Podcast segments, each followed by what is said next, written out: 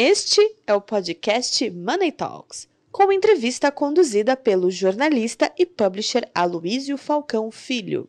Patrocínio Sapori. Olá, bem-vindos a mais uma edição de Money Talks Money Report. Nós hoje vamos falar aqui eh, de, um, de um evento muito específico que ocorre no Brasil. A gente fala muito das, das grandes realizações que ocorrem fora do eixo Rio-São Paulo e da grande diversidade de empreendedorismo que temos pelo nosso país. E hoje temos aqui um exemplo desse fenômeno.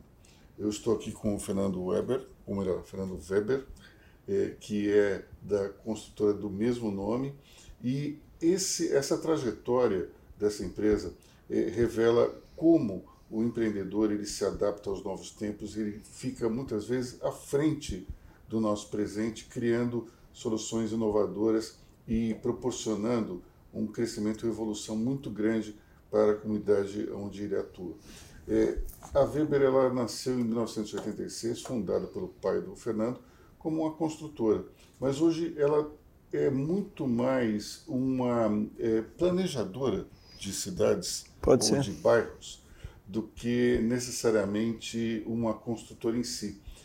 É uma empresa que fatura 100 milhões e, como toda companhia desse tamanho, nós temos a, a tendência de achar que ela tem centenas de funcionários. Mas vamos começar aqui a nossa conversa Uhum. com essa pergunta: quantos funcionários tem a Weber? A Weber diretamente hoje ela possui 15 colaboradores, né? É, como você falou, é, primeiro quero agradecer, é um prazer, uma honra estar aqui batendo esse papo contigo, né? E poder falar um pouquinho sobre a nossa Weber. E ela é muito mais hoje uma plataforma de negócios, né? Não só esse planejamento, mas ela planeja gr- grandes áreas de desenvolvimento. Em cima dessas áreas, ela propõe a transformação a partir de outras camadas de infraestrutura, como a gente gosta de colocar, que vai desde a infraestrutura eh, educacional, de negócios, segurança, enfim. Então, eh, respondendo diretamente à pergunta, 15 funcionários, mas com essa plataforma de negócios orbitando aí eh, o entorno da Weber. Quer dizer, nós temos uma empresa que, que atua hoje eh, de uma maneira moderna, porque em vez de você ter toda essa infraestrutura, esse, esse núcleo de pessoas gigantescos, se trabalha com parcerias e com isso se adquire muito mais agilidade e muito mais eficácia. É Com isso. certeza. É, nós iniciamos, obviamente, da, da forma tradicional, né? Então, eu, eu, eu brinco, né? Nós tínhamos da- da- do equipamento para construir o meio-fio, ao equipamento, a usina de asfalto, usina de concreto, os caminhões, toda a, a cadeia, né? De pé a ponta. E com o passar dos anos, a gente começou a entender que o nosso propósito era maior. Nós queríamos entregar realmente a transformação das regiões que a gente estava inserido e para isso a gente precisava preservar mais a nossa capacidade criativa, a nossa, eh, nossa intuição de construir os negócios a partir dos nossos empreendimentos, entregar eh, ele com eh, ajudar ele aquela aquela área a atingir o seu potencial, encontrar o seu propósito. Então a Weber começou a, a desmobilizar essa parte de, de operação e fomentamos diversos novos negócios na, na região que, é, que nós, da qual eh, somos, né, da, da, da onde a Weber foi fundada, as- praticamente todas as empresas de terraplanagem, por exemplo, pavimentação, iniciaram de alguma forma, né, eh, as que são mais jovens, obviamente, tinham algumas mais antigas, mas de alguma forma eh, de dentro da Weber. Então a Weber propiciou muita gente a empreender, a começar o seu negócio. Não só na parte de infraestrutura, começou com a infraestrutura, então ajudamos a, aos nossos funcionários, colaboradores da, da época, que tinham potencial a desenvolver o seu, a sua capacidade empreendedora. Começamos a gostar da, da, da brincadeira e começamos a fazer isso com restaurante, com escola, eh, começamos a fazer com posto de combustível, começamos a, a preencher o nosso case eh, com outras, eh, outras frentes, né, outras camadas dessa infraestrutura, como eu coloquei, e, e que isso ocupasse, desse o viés, entregasse o propósito para o nosso bairro. Então vocês criam um bairro do nada e não só constroem, digamos, as habitações, mas também proporcionam uma infraestrutura mínima, como um posto de gasolina, uma escola ou até restaurantes, e, e isso tudo faz parte da tua própria iniciativa. Exatamente. É, a Weber ela constrói uma, uma, grande área de terra, uma, desenvolve esse bairro planejado e ela come, começa a entender, obviamente, a gente fala do nada, né? A gente pensou muito bem antes, a gente pesquisou, entendeu quais são os potenciais para onde tem que ir, né? Mas basicamente são é, os pilares da educação, da segurança e do empreendedorismo. Tudo que for inerente, tudo que fizer sentido para ocupar mais rápido o nosso bairro, ocupar de uma forma mais qualificada o nosso bairro, a Weber tem condições e tem capacidade para investir. E agora nós estamos é, no mês de setembro, inclusive, o nosso bairro Cidade Universitária Araranguá, que é um, um, um bairro que ele foi construído para abrigar uma universidade, né? nós estamos entregando um fundo para investimento em negócios do bairro é, e buscar as novas ideias. Né? É, essa essa, esse frescor né, da, da, da galera da universidade, estão vindo ali cheio de ideias, motivação e tal. Nós nos aliamos a uma empresa que tem essa expertise de avaliar a, essas, essas ideias inovadoras. Daí agora a gente já está entrando em algo assim, mais tecnológico, vamos chamar assim. Né? Construímos um polo de inovação e tecnologia dentro de uma empresa do nosso grupo chamada Strive Design Negócios, e esse polo, que é o único entre Florianópolis e Porto Alegre, o primeiro, né, ele nasce com esse propósito de fomentar as empresas que vão nascer a partir desse ambiente acadêmico, universitário, que a gente vai poder construir juntos ali no bairro. E essa, essa iniciativa em que cidade? Cidade de Araranguá, no extremo sul catarinense. E como é que é, é tem alguma diferença entre fazer esse tipo de, de empreendimento em Santa Catarina e no interior de São Paulo, você já atuou no interior de São Paulo também. Sim, né? sim. Eu eh, de 2006 a 2009 nós construímos muito aqui no interior paulista, mas assim numa um chapéu um pouquinho mais da infraestrutura fria mesmo, né? fazer asfalto, fazer entregar a infraestrutura. Lá em Santa Catarina, como nós conhecemos muito bem a região e, e a nossa terra, os imóveis são nossos lá e tal, a gente começou a pensar em criar essa outra infraestrutura. Então, o que a gente fez aqui em São Paulo é algo diferente do que a gente está fazendo lá, porque lá a gente está cuidando de todas as camadas dessa infraestrutura. Mas, a, com, com tudo que a gente viu aqui em São Paulo, a velocidade, que aqui as coisas são outras, né? E com ah, como a gente preparou lá, eu enxergo que agora é o momento né, da, da, dessa tecnologia social desenvolvida por nós, com a experiência aqui de São Paulo e com o que a gente construiu lá em Santa Catarina, é, reverberar essa tecnologia para outras regiões do Brasil. Por quê? Santa Catarina, nós somos a empresa que mais fez e faz isso, de uma forma muito própria, muito nossa, alia, a, alinhada com todos os conceitos de cidades inteligentes internacionais e tal, mas a gente fez muito isso por necessidade, por encontrar é, o propósito, o foco da, das nossas áreas. E essa necessidade nos remeteu a, também a enxugar a empresa, a ficar mais como essa plataforma de negócio, deixar a, a, esse ecossistema se desenvolver, construir e tal. Então, agora nós chegamos num ponto que eu não enxergo outra empresa que faz em todos os níveis, outras, todas as camadas que a Weber faz no Brasil, de montar essa plataforma e dizer, vim aqui em São Paulo, pronto, agora nós estamos prontos para vir aqui é, construir algo parecido ou similar, mas obviamente entendendo a região que a gente está inserido, tem que ter muito estudo, muita pesquisa para onde, qual é o propósito dessa região, a educação vai levar mais para a área da saúde, pra, mais para a tecnologia, o que, que a gente vai propor naquela região? Ou vai propor, propor um misto? Vamos é, aproveitar o potencial logístico da região, por exemplo, Araranguá, é um município que ele é a, nossa universidade lá é a universidade mais rápida para 15 municípios no extremo sul catarinense. Então nós enxergamos que 15 municípios estavam desassistidos, porque hoje não faz mais sentido nenhum pegar um carro e, e, dirigir uma hora e meia para chegar numa universidade para poder estudar. As pessoas não vão mais, não tem mais tempo para isso. Então, poxa, nós temos que construir algo que seja mais rápido, mais eficiente, melhor, que, que valorize o bom da vida, o tempo do, do, do, do nosso acadêmico, que ele, que ele esteja investindo e gastando para construir a sua empresa, a sua iniciativa dentro do nosso polo tecnológico, não perdendo tempo no carro. Então, a gente construiu, teve muito sucesso a partir disso. Então, é, essa plataforma ela está pronta hoje para entender outras cidades, outras regiões do Brasil e nós empregar esses, esse tipo de empreendimento que é extremamente transformador. E tudo que eu estou falando, assim, às vezes a pessoa pode pensar que é, que é maluquice, né? mas são coisas que a gente já construiu, já transformou, já tem um resultado assim de anos é, é, de evolução dos municípios que a gente tem investido. Bom, você falou em tecnologia social.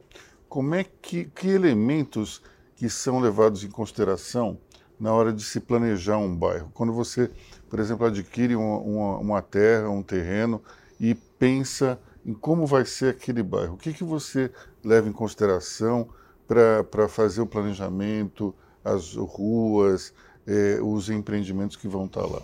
Tá. É muito é, particular do local, né? Por exemplo, vou citar alguns exemplos aqui. Em Bom Jardim da Serra, nós conseguimos construir um, um empreendimento, a gente planejou um empreendimento, ele é uma, uma propriedade de um milhão de metros quadrados, mas não, não, tinha nada. Não tinha água, não tinha esgoto, não tinha energia elétrica para chegar lá, então a gente teve que pensar em tudo para aproveitar, mas, mas tinha uma coisa que em, poucos lugares no mundo tem. A beleza da Serra do Rio do Rastro, um dos lugares mais incríveis do mundo. As pessoas que vão, eu já convidei ontem para conhecer, convido quem puder conhecer a Serra Catarinense. É incrível, é bacana, mas não tinha infraestrutura. Então lá ficou até mais fácil. A gente tinha que construir tudo, não tinha que, tinha que construir tudo. Então a gente construiu empresas para é, cuidar da água e do esgoto. Como que a gente vai é, implementar um empreendimento lá que vai gerar resíduo e tudo mais tal? Num, lugar que é conhecido como a capital nacional das águas. A água que toda a nossa região bebe, é, de alguma forma, vem da, da serra, da, da, da, nossa serra. Então a gente teve que ser muito eficiente, construir, contratar, montar uma sociedade, via Strive, construímos uma empresa para. Pegamos a concessão da, da nossa concessionária lá da Casan, para conseguir tratar, captar, tratar a água, captar e tratar o esgoto um, um ambiente super eficiente e tal. Beleza, essa infraestrutura. Porque se eu não conseguisse, se eu não começasse por aí, eu não conseguia fazer todo o resto.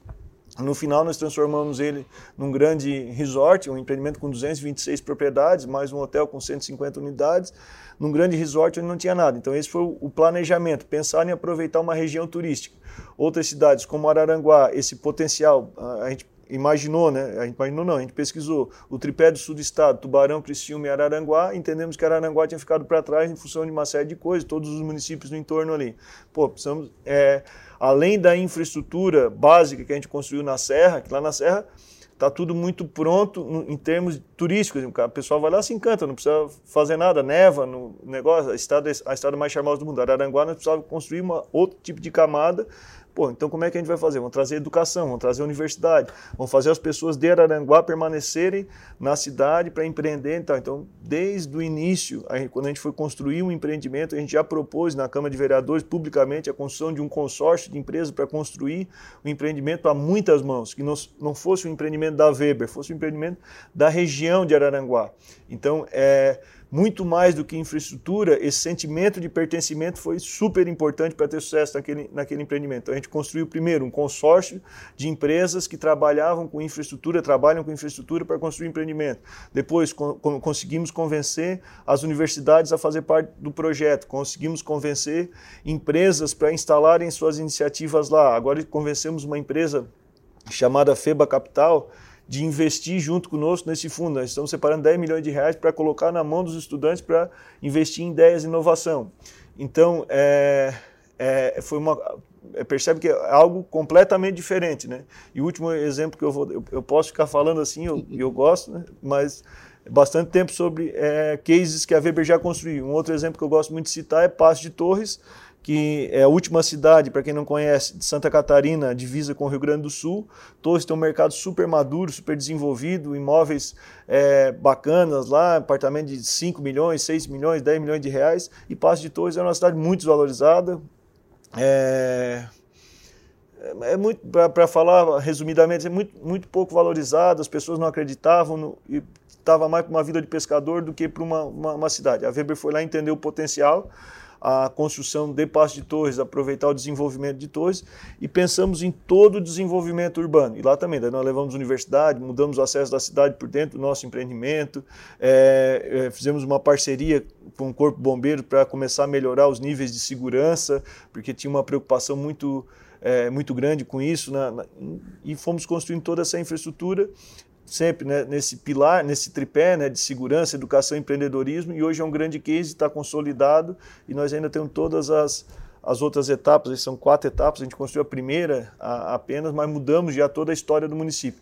E o bacana, às vezes, de trabalhar em municípios menores, são que um empreendimento como esse, de fato, muda a história do, do empreendimento, é, do, do, do, município. Então, por exemplo, Passo de Torres, Bom Jardim da Serra, ou mesmo Araranguá, nós transformamos a história do, dos municípios que a gente está inserido. Isso aí para mim não, não tem preço, tem valor, né? Então eu acho muito gratificante o que a gente faz. Como é a diferença de construir, por exemplo, um condomínio fechado e um bairro aberto? Como é que você lida com essas diferenças? Bacana. Aqui em São Paulo, se eu não me engano, vocês trabalham aqui com loteamento fechado, tem uma legislação específica. Santa Catarina não tinha. Quando a gente trabalhou aqui durante muito 2006 a 2009, a gente fez alguns aqui, pô, vamos levar para lá. E lá o pessoal aprovava um loteamento, fechava um MU, dizia que era um condomínio fechado, e de fato não era. Então a Weber foi construir uma, uma legislação que a gente chama, brinca, né, de híbrida, né, que ela regulamenta a, a lei de parcelamento é, do solo, né, de loteamento a 6766, com a, e, e, ela junta a 4591, se eu não me engano, que é a, a de incorporação e faz um condomínio fechado de lotes. Lá em Santa Catarina a gente trabalha dessa forma.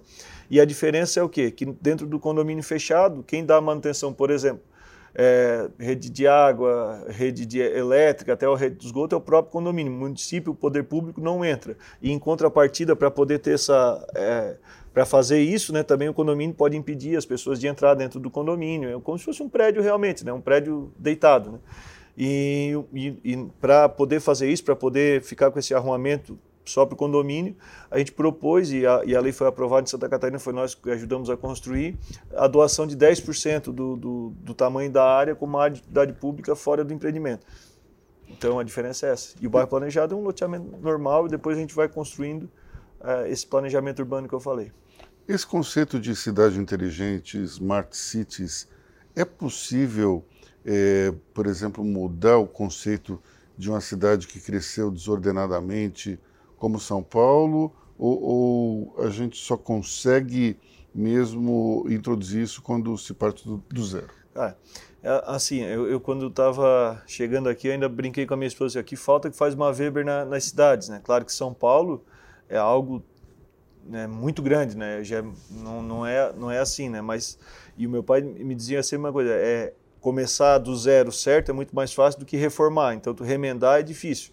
Mas em cidades já consolidadas, o que eu acho muito importante é esse diálogo com a comunidade, né? Porque antes de construir uma cidade inteligente, todos esses municípios que eu falei, posso falar de outros, a gente sempre fez um trabalho muito forte de conscientização com a população, com a comunidade. A gente cria a associação dos moradores, a gente, a gente é, cria uma representatividade maior, mostra o pertencimento. Por exemplo, Araranguá e Paz de Torres, por exemplo, esses dois exemplos que eu, que eu citei, é, foi feito um trabalho muito forte de, pô, vamos se valorizar, vamos construir, isso aqui é nosso.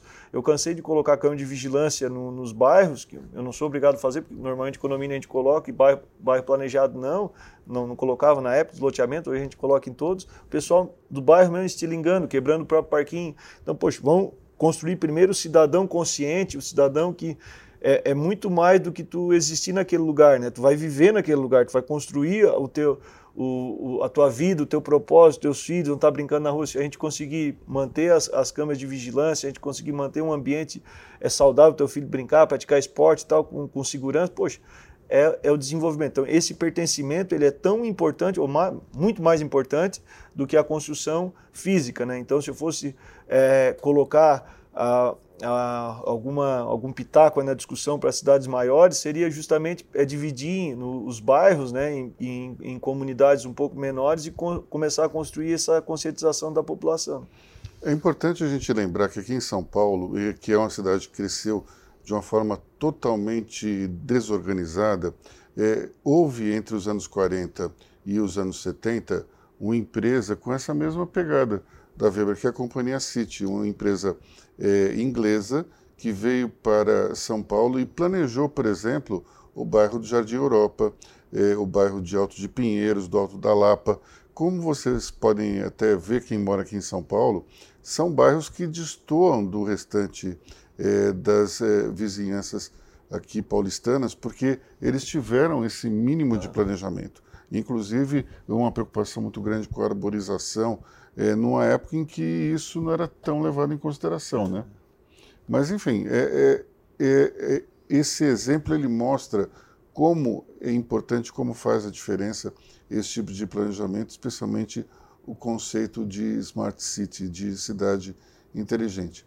E antes de terminar aqui a nossa conversa, eu queria que o Fernando falasse um pouco da sua, da sua trajetória como empreendedor, inclusive tendo início na mais tenra infância. É. Conta pra gente como é que foi isso. É, eu, eu costumo dizer né, que eu, eu nasci em, empreendedor, né? A minha, minha vida é o trabalho, assim, eu sempre trabalhei muito, gosto de trabalhar, eu, é estava em mim, mas eu, eu desconfio que eu, eu, sempre fui muito ruim no futebol, nos esportes quanto eu. Meu irmão sempre foi muito bom. Meu irmão foi vice-campeão brasileiro de futebol, de vôlei, considerado o melhor jogador de vôlei todos os tempos de Braço Norte, campeão estadual de arremesso de peso, salto e altura. Ele era bom em tudo. E eu era ruim em tudo. E o meu pai, vendo aquilo, ele chegou para mim e disse: Filho, não te preocupa, tu vai ser o empresário da família, é empreendedor, empresário. Eu, desde que eu me conheço por gente, eu. A, a, tenho aquilo dentro de mim muito forte, assim, de empreender e tal. Então, eu com oito anos de idade, a mãe conta, a mãe é, fala isso com alegria até hoje, que eu já tinha dois funcionários, eu vendia ovos na, na, na comunidade, eu, ali no, no, nosso bairro e tal. Então, eu sempre tive uma ligação muito forte com o trabalho, trabalhando dentro da Weber. Eu sempre gosto de dizer que a Weber tem 30, eu tenho 38 anos de vida e 35 anos de Weber, né? Então, acompanhei tudo dentro da Weber. A Weber começou literalmente dentro da nossa casa, né? E com 14 anos eu já, já tinha é, uma boa economia, sempre, fui muito próspero, eu sempre fui, gostei de fazer bons negócios, fazer a, a, coisa prosperar, eu sempre tive a energia da prosperidade junto comigo. Eu digo que eu comprei o meu direito de entrar dentro da Weber como sócio mesmo, porque eu já tinha uma, uma grana boa, né, para uma pessoa da minha idade eu queria comprar um carro, o pai olhou para mim, pô, tu 14 anos vai comprar um carro, tá maluco? Então vem aqui, dá o dinheirinho para mim, o pai também como bom empresário, dá o dinheirinho para mim, então tu já é meu sócio, agora tu é meu sócio. Daí eu assumi esse papel como sócio, com 18 anos é, ele me entregou, eu brinco que ele me entregou a chave do, do, do, cofre da empresa, porque eu já comecei a fazer toda a parte administrativa, ele começou a ficar um pouquinho mais só na parte de obras, e eu comecei a pensar e planejar na Weber como, é, como ela é hoje, né? É, aprendendo muito e, e, o nosso pai sempre teve muita visão, né? E ele dizia, ah, cara, tu tem que ir para lá, tu tem que ir para lá. Só que eu já não quero mais ir, então tu vai. Então ele deu essa autonomia para nós, foi uma sucessão muito tranquila e essa é um pouco da, da minha história como empreendedor. Bom, esse exemplo ele é muito importante porque primeiro a gente está falando de alguém que cresceu, que prosperou, empreendeu fora de São Paulo. E esses exemplos são cada vez mais importantes para nós.